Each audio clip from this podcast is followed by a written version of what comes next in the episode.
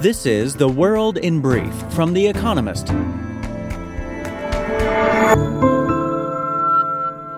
Our top stories.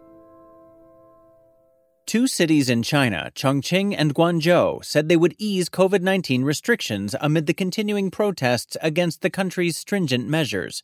Separately, Jiang Zemin, China's former president, died at the age of 96. Mr. Jiang became leader of the Chinese Communist Party in 1989 after the Tiananmen Square massacre and presided over a wave of economic change. American stock markets jumped after Jerome Powell, the chairman of the Federal Reserve, said that, quote, the time for moderating the pace of rate increases could come in December. The S&P 500 leapt by 3% at his suggestion that interest rates would rise by half a percentage point, following four straight increases of three quarters of a percentage point. An independent panel appointed by the Speaker of South Africa's parliament determined that the president, Cyril Ramaphosa, probably violated anti corruption laws, raising the likelihood that he will be impeached. Mr. Ramaphosa stands accused of covering up the theft of at least $4 million from his cattle farm in 2020. He denies the accusations. America's House of Representatives passed legislation forcing railway workers to accept a new contract over objections from some of their unions, averting the risk of a strike. The Senate is expected to follow suit. Separately, Democrats in the lower chamber elected Hakeem Jeffries as their leader to replace Nancy Pelosi, who has held the post for 19 years. He will captain a Democratic minority starting next year. The European Commission recommended freezing some 7.5 billion euros or 7.8 billion dollars of EU funds to Hungary because of concerns about the rule of law. It said that Hungary had failed to address 17 reforms negotiated over the summer before a deadline earlier this month. The move is a blow to Hungary's Prime Minister Viktor Orban amid the country's precarious economic situation. Russia and China carried out joint air patrols over the Sea of Japan and East China Sea, causing South Korea to launch jets to accompany eight warplanes that entered its air defense area. The patrols consisted of strategic warplanes, including the Tupolev Tu 95 bombers known as the Bear, and marked the first time the countries had landed military aircraft in each other's airfields, according to Russia's defense ministry. Football World Cup Argentina advanced to the knockout stage after beating Poland 2 0, but so did Poland after Mexico's 2 1 victory over Saudi Arabia failed to give it the requisite number of goals to advance. England, the Netherlands, and Senegal also booked their spots in the next stage. And fact of the day $170 billion. The worldwide revenues of the games industry this year, five times the global box office. And now here's a deeper look at the day ahead. A tense trip to China for a top Eurocrat. Charles Michel, the president of the European Council, will meet Xi Jinping, China's president, in Beijing on Thursday. After years of pandemic imposed isolation, China is keen to reset its chilly relationship with Europe. Germany's Chancellor, Olaf Scholz, was invited to visit in November and France's President Emmanuel Macron is expected early next year. But the timing for Mr. Michel, who chairs summits of EU leaders, is especially tricky. In the past week, demonstrations against draconian COVID restrictions have gripped China. Police are intimidating and detaining protesters. Mr. Michel is under pressure to comment, but must choose his words carefully. China needs little excuse to blame foreign forces for inciting domestic unrest. Ukraine will also be on the agenda. Mr. Michel and other European leaders want Mr. Xi to put pressure on Russia to end its invasion. The chances of success seem slim, though. Chinese officials recently canceled a video address by Mr. Michel to a trade expo in Shanghai when they learned he would be criticizing the war. Spain sets its sights on startups. Spain is not the easiest place to do business. It has good infrastructure and little petty corruption. But its legal traditions, in which it can seem as if everything not expressly permitted is forbidden, and unwieldy bureaucracy, can make starting and growing a company harder than it should be.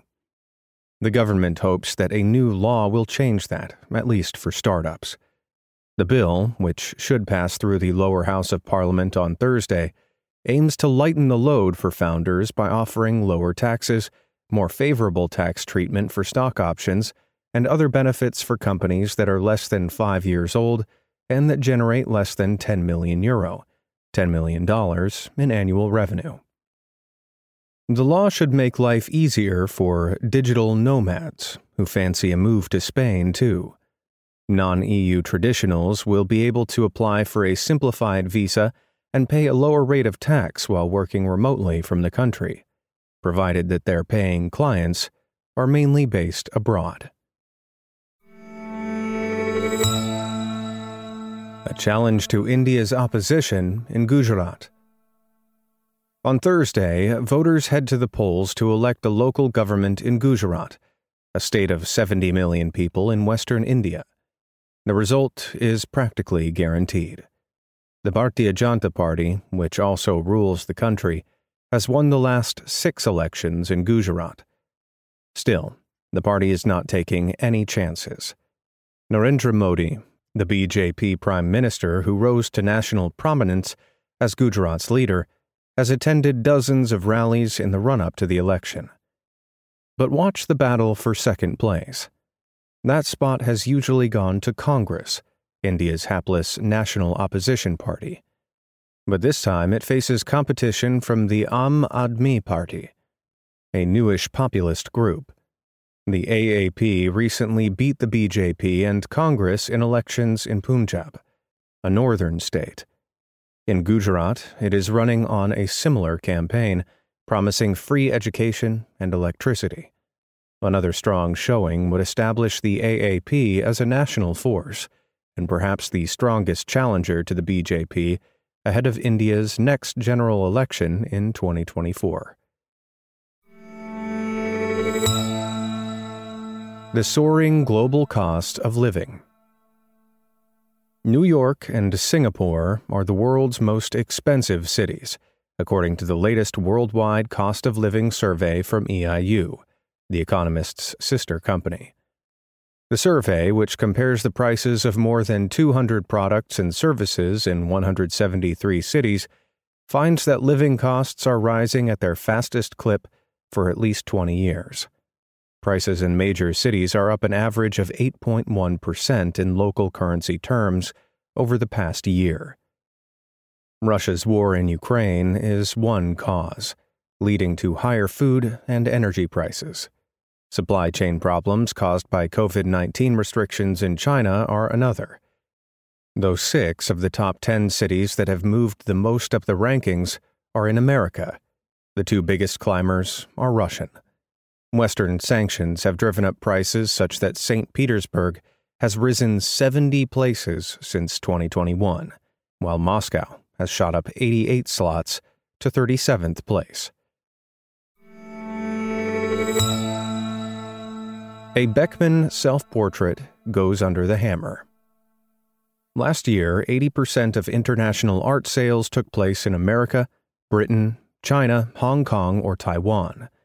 Germany, by contrast, does not have a reputation as an art sales hotspot. But one lot on Thursday at Grisebach, one of the leading auction houses in Berlin, will command attention around the world. Among the pieces going under the hammer is Selbstbildnis Gelb-Rosa, Self Portrait Yellow Pink by Max Beckmann, a German expressionist. The painting is expected to go for between 20 million euro to 30 million euro, $21 million to $31 million, which would make it the priciest piece ever sold at auction in Germany. Beckmann painted the self portrait as a gift to his wife, Matilda, in 1943 after the pair fled Nazi Germany. Beckmann had been declared a cultural Bolshevik by the regime. It had been privately owned until now. Painted in unusually bright colors, it offers a glimpse of the artist's strong spirit in the face of war and exile. Daily Quiz. Our baristas will serve you a new question each day this week. On Friday, your challenge is to give us all five answers and, as important, tell us the connecting theme. Email your responses and include mention of your home city and country by 1700 GMT on Friday to quizespresso at economist.com. We'll pick randomly from those with the right answers and crown one winner per continent on Saturday. Thursday. Which San Francisco park hosted a Beatles concert in 1966, as well as a Paul McCartney gig, the last event at the site, in 2014. Wednesday. Which condiment comes in honey and whole grain varieties? Finally, here's the quote of the day from Vijaya Lakshmi Pandit Freedom is not for the timid. That's the world in brief from The Economist, available three times every day of the week. You can also hear interviews and analysis from our journalists, including our current affairs podcast, The Intelligence, on your podcast app. And subscribers to The Economist have access to each week's full edition in audio. Just download the Economist app to start listening.